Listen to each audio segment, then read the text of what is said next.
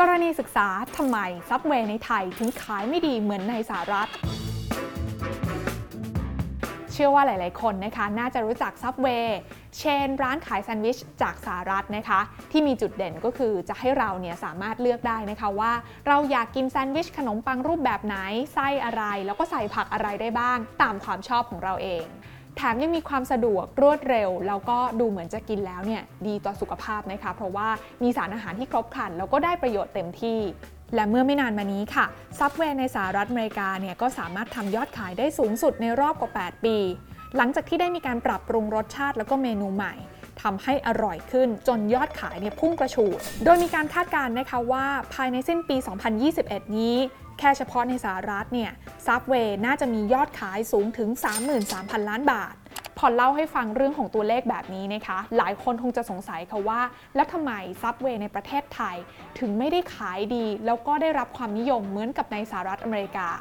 ลงทุนแมนจะเล่าให้ฟัง อต้อนรับเข้าสู่รายการลงทุนแมนจะเล่าให้ฟัง สนับสนุนโดยไทยประกันชีวิต Health Fit Ultra เมาส์จ่ายสบายยาว สนใจติดต่อตัวแทนไทยประกันชีวิตทั่วประเทศ หรือโทร 1124 ก่อนจะไปหาคำตอบนี้นะคะ เรามาทำความรู้จักกับซับเวย์คร่าวๆกันก่อนค่ะจุดเริ่มต้นของ Subway นั้นเกิดขึ้นในปี 1965 โดยมีคุณเฟร็ดเดลูกาและคุณปีเตอร์บัคซึ่งเป็นเพื่อนกันร่วมกันก่อตั้งขึ้นมาค่ะ เดิมทีนะคะทั้งคู่ร่วมกันเปิดร้านแซนด์วิชที่มีชื่อว่า Pete's Super Submarine แต่ในเวลาต่อมาทางร้านเนี่ยก็ได้เปลี่ยนชื่อเป็น Subway เพื่อให้จดจำได้ง่ายยิ่งขึ้น ส่วนเมนูขึ้นชื่อของร้านนี้เนี่ยนะคะก็คือ Submarine Sandwich หรือแซนด์วิชรูปร่างคล้ายๆ กับเรือดำน้ำซึ่งนอกจากรูปร่างที่ดูแตกต่างจากแซนด์วิชอื่น ๆ แล้วเนี่ย ยังมีทั้งเรื่องของความสดใหม่ ความหลากหลายของวัตถุดิบ โดยลูกค้านั้นสามารถเลือกไส้ได้ตามความชอบ นอกจากนี้วิธีการกินแซนด์วิชนั้นก็ยังมีความสะดวกค่ะ เพราะว่าถูกออกแบบมาให้สามารถเดินกินได้ ตอบโจทย์ไลฟ์สไตล์ชาวอเมริกันและยุโรปที่เน้นการเดินเป็นส่วนมาก โดยเฉพาะการเดินไปทำงานในชั่วโมงเร่งด่วน Subway จึงเข้ามาตอบโจทย์ และก็ได้รับกระแสตอบรับที่ดีตลอดมา จากจุดเริ่มต้นนี้นะคะก็ทำให้ Subway เนี่ยนะคะผ่านร้อนผ่านหนาวมาเยอะค่ะ ทั้งคู่แข่งนะคะที่เห็นโอกาสเหมือนกัน แล้วก็มาแย่งฐานลูกค้าไป รวมไปถึงเรื่องของการขยายตัวของธุรกิจที่เร็วเกินไป จนมีปัญหาเกี่ยวกับเรื่องของการขายแฟรนไชส์แต่ถึงอย่างนั้นนะคะ Subway เนี่ยก็ผ่านมาได้ค่ะ และทำให้ในปัจจุบัน Subway มีสาขามากกว่า 40,000 สาขาทั่วโลก และแน่นอนว่ากลยุทธ์ของ Subway ในการดำเนินธุรกิจทั่วโลก ก็คือการเน้นการขายแฟรนไชส์นั่นเอง โดยประเทศที่มีร้าน Subway อยู่มากที่สุด5อันดับแรกนั้นนะคะ ก็คือสหรัฐอเมริกา มี 23,867 สาขา แคนาดา 3,127 สาขา สหราชอาณาจักร 2,427 สาขา บราซิล 1,869 สาขา และออสเตรเลีย 1,305 สาขาและหากมาดูในฝั่งเอเชียนะคะ ประเทศอินเดียจะมีสาขามากที่สุดนั่นก็คือ 662 สาขา รองลงมาคือจีน 527 สาขา และอันดับที่ 3 ก็คือเกาหลีใต้ 377 สาขา ส่วนในประเทศไทยนั้นร้านซับเวย์มีอยู่ 74 สาขาทั่วประเทศค่ะ โดยสาขาแรกนั้นอยู่บนถนนสีลม เปิดตั้งแต่ปี 2003ซึ่งถ้าเราลองมาเปรียบเทียบกับจำนวนร้านฟาสต์ฟู้ดในประเทศไทยที่มาจากสหรัฐเหมือนกันเนี่ยนะคะ ก็จะมี KFC ค่ะ ที่ปัจจุบันมี 900 สาขา เริ่มทำธุรกิจในไทยในปี 1984 แมคโดนัลล์มี 274 สาขา เริ่มทำธุรกิจในไทยตอนปี 1985 Burger King มี 147 สาขา เริ่มทำธุรกิจในไทยตอนปี 2000 ซึ่งแต่ละแบรนด์ที่เล่ามาเมื่อสักครู่นี้เนี่ยนะคะ ก็จะมีกลุ่มลูกค้าหรือว่ากลุ่มแฟนคลับที่แตกต่างกันออกไปนะคะ แต่จุดหนึ่งค่ะที่มีความเหมือนกันในธุรกิจร้านอาหารฟาสต์ฟู้ดแบบนี้ก็คือเรื่องของความเร็ว ความทานง่าย สะดวกนะคะ แล้วก็อร่อย ซึ่ง Subway เนี่ยก็มีจุดนี้เหมือนกัน แต่คำถามก็คือ แล้วทำไม Subway ถึงไม่ประสบความสำเร็จในตลาดไทย เหมือนกับแบรนด์ฟาสต์ฟู้ดเจ้าอื่นๆ หรือประสบความสำเร็จเหมือนกับ Subway ในประเทศอื่นๆล่ะถ้าเราย้อนกลับไปดูนะคะหนึ่งในเหตุผลที่หลายคนมักจะพูดกันก็คือ เพราะว่า Subway เนี่ยมาบุกตลาดไทยช้ากว่าแบรนด์ฟาสต์ฟู้ดเจ้าอื่น ๆ แต่อีกสาเหตุหนึ่งที่น่าสนใจไม่แพ้กันนะคะ นั่นก็คือพฤติกรรมการบริโภคของคนไทย ที่อาจจะไม่ชินกับแนวทางหรือรูปแบบการบริการของ Subway เเหตุผลของความไม่ชินเหล่านี้คืออะไรกันบ้างนะคะ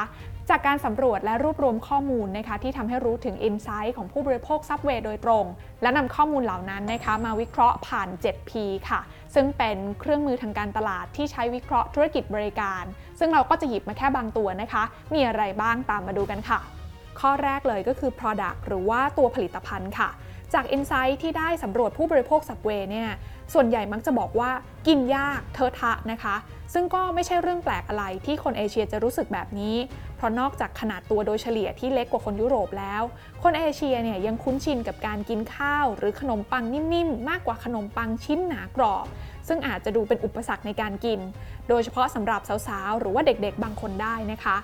จะเห็นได้ค่ะว่าคู่แข่งร้านอาหารฟาสต์ฟู้ดบางเจ้า จะมีการปรับลดขนาดเมนูอาหาร หรือบางเจ้าเนี่ยจะมีเมนูข้าวเพิ่มขึ้นมา เพื่อให้สามารถเข้าถึงความคุ้นชินของคนไทยได้ง่ายยิ่งขึ้น ซึ่งสิ่งเหล่านี้ก็ถือว่าเป็นหนึ่งในกลยุทธ์ทางการตลาดนะคะ ที่ทำให้ผู้บริโภคเนี่ยรู้สึกว่าสินค้าเหล่านี้เนี่ยกินง่ายนะคะ ไม่ได้ต้องใช้ความพยายามอะไรมาก P ที่ 2 ที่จะมาวิเคราะห์กันก็คือเรื่องของ price หรือว่าราคาค่ะ ซึ่งดูโดยภาพรวมๆแล้วเนี่ยนะคะ คนจะรู้สึกว่าราคาของ Subway นั้น แพงกว่าร้านฟาสต์ฟู้ดทั่วไป ถึงแม้ว่าบางเมนูของ Subway จะมีราคาเริ่มต้นอยู่ที่หลัก10ปลายๆนะคะแต่ว่าคนส่วนมากเนี่ยก็ยังคงติดภาพว่าแซนด์วิชของ Subway ยังราคาค่อนข้างสูง เมื่อเทียบกับร้านค้าทั่ว ๆ ไป หรือเทียบกับเมนูเนื้อไก่เนื้อหมูจากร้านฟาสต์ฟู้ดต่างๆ ในราคาที่พอ ๆ กัน ตัวอย่างง่าย ๆ นะคะ เมนูคลาสสิกของ Subway ตัวที่เป็น steak and cheese ขนาด 6 นิ้ว ก็เริ่มต้นอยู่ที่ 145 บาทแล้วนะคะ ซึ่งราคานี้เนี่ยก็คิดเป็น 44%เมื่อเทียบกับค่าแรงขั้นต่ำของบ้านเราที่ 331 บาท ประเด็นนี้นี่เองค่ะ ที่ทำให้ Subway นั้นถูกมองว่าเป็นอาหารฟาสต์ฟู้ดที่ราคาแพงกว่าเจ้าอื่นๆ รวมทั้งยังมีการเอาไปเปรียบเทียบกับยุโรปนะคะ ที่สามารถซื้อ Subway ได้ในราคาแค่ 5 ดอลลาร์สหรัฐเท่านั้นเองซึ่งถ้าหากเทียบกับค่าแรงขั้นต่ำแล้วก็ฟาสต์ฟู้ดเจ้าอื่นๆในยุโรป Subway เนี่ยจะถือว่าเป็นอาหารที่ราคาถูกสุดๆเลย แต่ทั้งนี้นะคะการตั้งราคาสินค้าสูงเนี่ยมันก็ไม่ใช่เรื่องที่ผิดอะไรค่ะ แต่สิ่งที่แบรนด์จะต้องคิดก็คือทำยังไงให้คนนั้นรู้สึกว่าได้รับสินค้าหรือบริการคุ้มค่ากับเงินที่จ่ายไป หรือว่า value for money นั่นเอง เพราะว่าถ้ามองดูที่ปริมาณหรือว่าคุณภาพของวัตถุดิบที่ซับเวย์นั้นคัดสรรมาเนี่ยทุกคนก็น่าจะยอมรับได้นะคะว่าเป็นแซนด์วิชนะคะที่ทานแล้วเนี่ยดูจะได้สารอาหารที่ครบ แล้วก็ดีต่อสุขภาพมากกว่าฟาสต์ฟู้ดเจ้าอื่น ๆ แต่สิ่งที่ทำให้คนรู้สึกว่าซับเวย์ราคาแพงนั้นเนี่ยน่าจะมาจาก perception และ awareness ของผู้บริโภคบางกลุ่มมากกว่า P ที่ 3 ก็คือ process หรือกระบวนการนะคะ จริง ๆ แล้วก็คือเรื่องของ customer journey นั่นเอง เวลาที่เราจะเดินเข้าร้าน Subway เนี่ยนะคะ แล้วจะสั่งแซนด์วิชสัก 1 ชิ้นเนี่ยนะคะ หลายคนเนี่ยถ้าไม่ใช่ลูกค้าประจำก็จะรู้สึกว่า โอ้โห ไส้มันเยอะไปหมดเลยนะคะ เลือกก็เลือกไม่ถูก ไม่รู้ว่าไส้ไหนเข้ากันบ้าง ซอสแบบไหนจะอร่อยยังไงบ้าง ก็เลยรู้สึกว่าทำให้การเดินเข้าไปสั่ง Subway เนี่ยเป็นเรื่องยาก ซึ่งสิ่งนี้นะคะดูเหมือนจะคล้ายกับปัญหาในตอนแรก ๆ ของเชนร้านกาแฟชื่อดังอย่าง Starbucks ที่เคยพบเจอปัญหาลูกค้าสั่งไม่เป็นค่ะ เพราะทางร้านเนี่ยมีกิมมิคเยอะนะคะ ตั้งแต่การเรียกขนาดไซส์ไปจนถึงคำสั่งเมนูพิเศษต่างๆ อย่างตัวขนาดไซส์ของ Starbucks เองเนี่ยเขาไม่ได้ใช้คำว่าเล็กกลางใหญ่ แต่เป็น tall grande แล้วก็ venti แทน แต่ทาง Starbucks ก็สามารถแก้เกมนะคะด้วยการประชาสัมพันธ์ แล้วก็การอธิบายของพนักงาน จนทำให้ลูกค้านั้นมี perception ที่ดีต่อแบรนด์มากขึ้นเรื่อยๆ และสามารถตีตลาดในประเทศไทยได้สำเร็จนั่นเอง ทีนี้ค่ะกลับมาดูในเคสของ Subway ซึ่งเป็นเชนร้านแซนด์วิชนะคะถ้าหากว่ามีตัวเลือกเยอะเกินไปเนี่ยบางทีก็อาจจะทำให้ผู้บริโภครู้สึกว่าต้องใช้พลังงานและความคิดเยอะในการสั่งแต่ละครั้ง เพราะผู้บริโภคเนี่ยต้องเลือกทั้งขนาดขนมปัง ประเภทขนมปัง ผัก ประเภทเนื้อซอสราดแล้วก็ท็อปปิ้งซึ่งเพียงแค่ประเภทเนื้อซอสราดและท็อปปิ้งเนี่ยก็มีให้เลือกเป็น 10 รายการแล้วนะคะนี่เองจึงอาจเป็นอุปสรรคหนึ่งสำหรับ Subway ที่ผู้บริโภคคนไทยเนี่ยอาจจะไม่คุ้นชินกับการเดินเข้าไปสั่งลักษณะแบบนี้เท่าไหร่นักเพราะต้องเลือกเยอะจนอาจเกิดความสับสนค่ะว่า อะไรควรกินคู่กับอะไร อย่างไรก็ตามนะคะ จากการสำรวจ Insight เนี่ยก็พบว่า ผู้บริโภคบางกลุ่มเนี่ยบอกว่าพนักงานบางสาขาก็อธิบายได้ดีมาก ให้คำแนะนำที่ดีนะคะ จนรู้สึกว่าการสั่งสับเวย์เนี่ยไม่ใช่เรื่องยากอะไร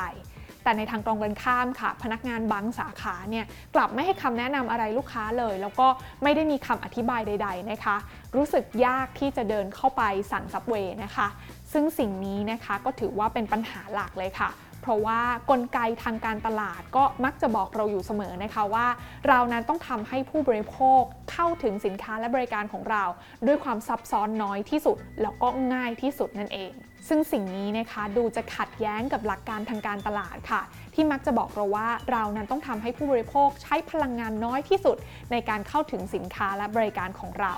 ดังนั้นนะคะ ถ้าหาก Subway สามารถแก้เกมตรงนี้ได้ ก็น่าจะทำให้ Subway นั้น สามารถเพิ่มยอดขาย แล้วก็เพิ่มส่วนแบ่งการตลาด จากอุตสาหกรรมร้านฟาสต์ฟู้ดอื่น ๆ ในประเทศไทยมาได้ไม่ยากนะคะ นอกจากนี้ค่ะยังมีอีก insight หนึ่งที่น่าสนใจนะคะสำหรับผู้บริโภคที่เขาชอบ Subway อยู่แล้วเนี่ยส่วนใหญ่แล้วเนี่ยมักจะบอกว่าแซนด์วิชของ Subway นั้นนะคะ อร่อย แล้วก็รสชาติดี แล้วก็ยังใช้คุณภาพของวัตถุดิบดีด้วยนะคะ บางคนเนี่ยถึงกับบอกด้วยซ้ำค่ะว่าแซนด์วิชของซับเวย์ในไทยเนี่ยอร่อยไม่แพ้กับต้นตำรับที่อเมริกาเลย มุมมองที่แตกต่างกันนี้นะคะก็ทำให้เราเห็นได้ชัดค่ะว่าซับเวย์นั้นอาจไม่ได้มีปัญหาในเรื่องของคุณภาพอาหาร แต่อาจจะเป็นเรื่องกระบวนการบริการ แล้วก็ perception ของผู้บริโภค ที่อาจจะต้องปรับให้เข้าใจง่ายขึ้นมากกว่าเดิมพอเห็นแบบนี้ก็ต้องบอกว่าขอเป็นกำลังใจให้ซับเวย์ในการแก้ปัญหาเหล่านี้ แล้วก็บุกตลาดในประเทศไทยต่อไปนะคะ ทั้งนี้เนี่ยซับเวย์ก็ได้มีแผนค่ะว่าจะขยายสาขาในประเทศไทยให้ได้ 163 สาขา ภายในปี 2023 นี้อีกด้วย